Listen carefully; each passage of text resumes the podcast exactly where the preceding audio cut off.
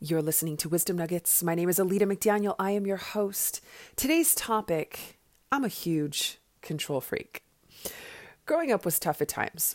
Like most children, I had my fair share of trauma, family deaths, parental conflicts, and fear.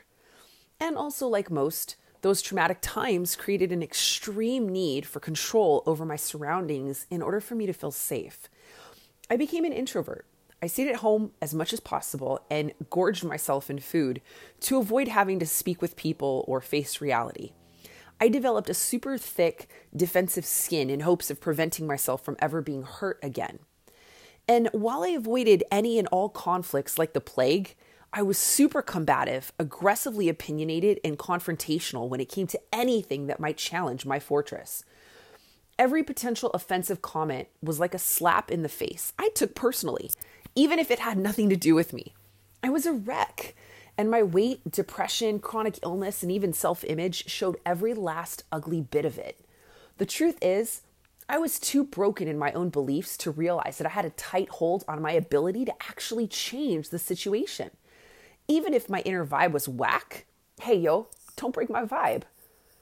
It's all for self preservation, comfort in the face of change. I had a client once express to me that she was pissed off at her husband. Apparently, he'd made plans with her, then changed them at the last minute to even better plans, but because they weren't the original plans, she felt completely blindsided. Honestly, I had to giggle inside. I, I was that way too, and I knew exactly how she felt.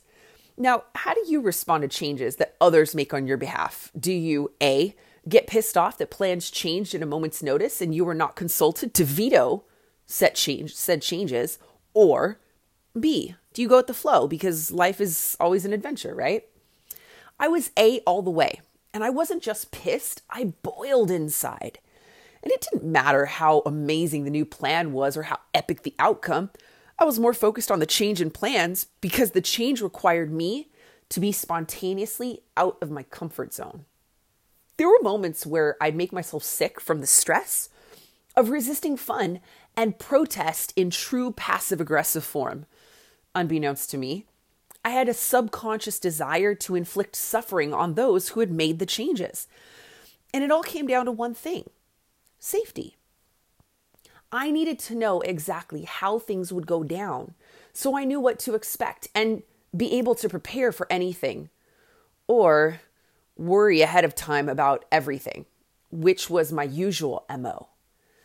I blamed them for not keeping me safe, which looked on the surface like I was afraid of allowing myself to relax and just go with the flow. What we all really battle with is the fear of uncertainty and vulnerability in trusting someone to have our backs when we need it the most. We worry about the smallest things on the surface, but deep in the depths of our soul, we battle with letting ourselves even feel and experience pleasure. Now, I often express to clients that this trait does not have to be one of doom, but can in fact be one that creates great things. Simply because we aim to control everything around us does not mean we cannot truly have control. It means that in the current state of fear, we are aiming to control others, while in an uplifted state of courage, we aim to master ourselves. Now, control projected outwardly creates a state of being where you wait for others to prove you can't trust them. And eventually they validate your belief that you can only get things done the right way if you do them yourself. And yet, you still don't take ownership or action for the execution of the plans because you're too afraid to fail anyway. Now, control projected internally and inwardly creates discipline and responsibility to communicate your needs effectively and execute the plan as a team. Now, when plans change, I look for the blessings. What might have happened that would not have been cool if we stuck to the original plans? What can I now do that I would not have been able to do before? How many memories can I create on this new adventure? And how blessed am I to have people who love me enough to want to make the experience better? Why? Because I want to be in control of how I feel about the situation now instead of being a victim to it.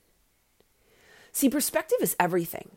And when you learn to trust yourself with mastery of your emotional response and over your emotional response, you realize that trusting others is never actually the issue. Discipline is the ultimate level of control, and it shows you just how powerful and intentional you can be.